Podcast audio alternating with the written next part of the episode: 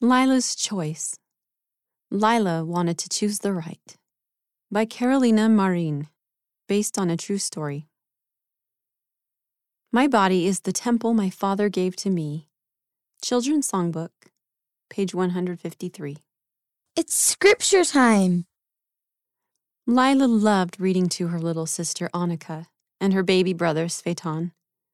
Soon Lila would be getting baptized. To be ready, she wanted to read the scriptures every day. Lila opened the scripture storybook to the first page. Annika and Svetan snuggled close so they could see the pictures. Listen carefully because I'm going to ask you questions after. Then she started reading the first chapter. Before we were born, we lived in heaven. Lila read. We didn't have bodies yet. We were spirits. Lila, Annika, and Svetan looked at the pictures of people dressed in white. Ready for your first question? Lila turned to Annika. Where did you come from before you were born? Annika clapped her hands. Heaven! That's right. And where did Svetan come from? He came from heaven too. Annika said. Svetan giggled and put his fist in his mouth.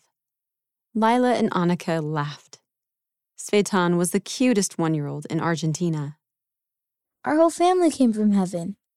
Jesus did too. He came to help us so we can live with Heavenly Father again. Lila pointed to the picture of Jesus on the page. After she finished reading, Lila kept thinking about what it must have been like to live with Jesus in heaven. She wanted to be like him. She wanted to always choose the right. The next day at school, Lila's tummy rumbled as she waited in line for breakfast. She could almost taste the empanadas as Senora Ruiz slid them onto her plate. They smelled so good. Then Senora Ruiz poured Lila a cup of milk. Uh oh, Lila thought. The milk looked darker than usual. Sometimes her school added coffee or tea to the drinks. Is there any coffee or tea in the milk today? Senora Ruiz waved her hand. A little coffee. You won't even taste it. Lila thought for a moment. She remembered how she wanted to be like Jesus and choose the right. She knew drinking coffee was something the prophet said not to do. No thanks. I won't have milk today. She gave Senora Ruiz a smile. Then she sat down to eat. That night, Lila helped Poppy wash dishes in the kitchen. She was still thinking about the scripture story. She was thinking about the milk, too. Pappy, Yes? Poppy said. why did Heavenly Father want us to have bodies?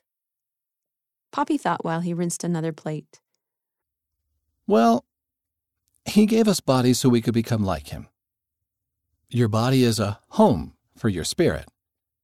That's what we mean when we say our bodies are temples. Lila nodded.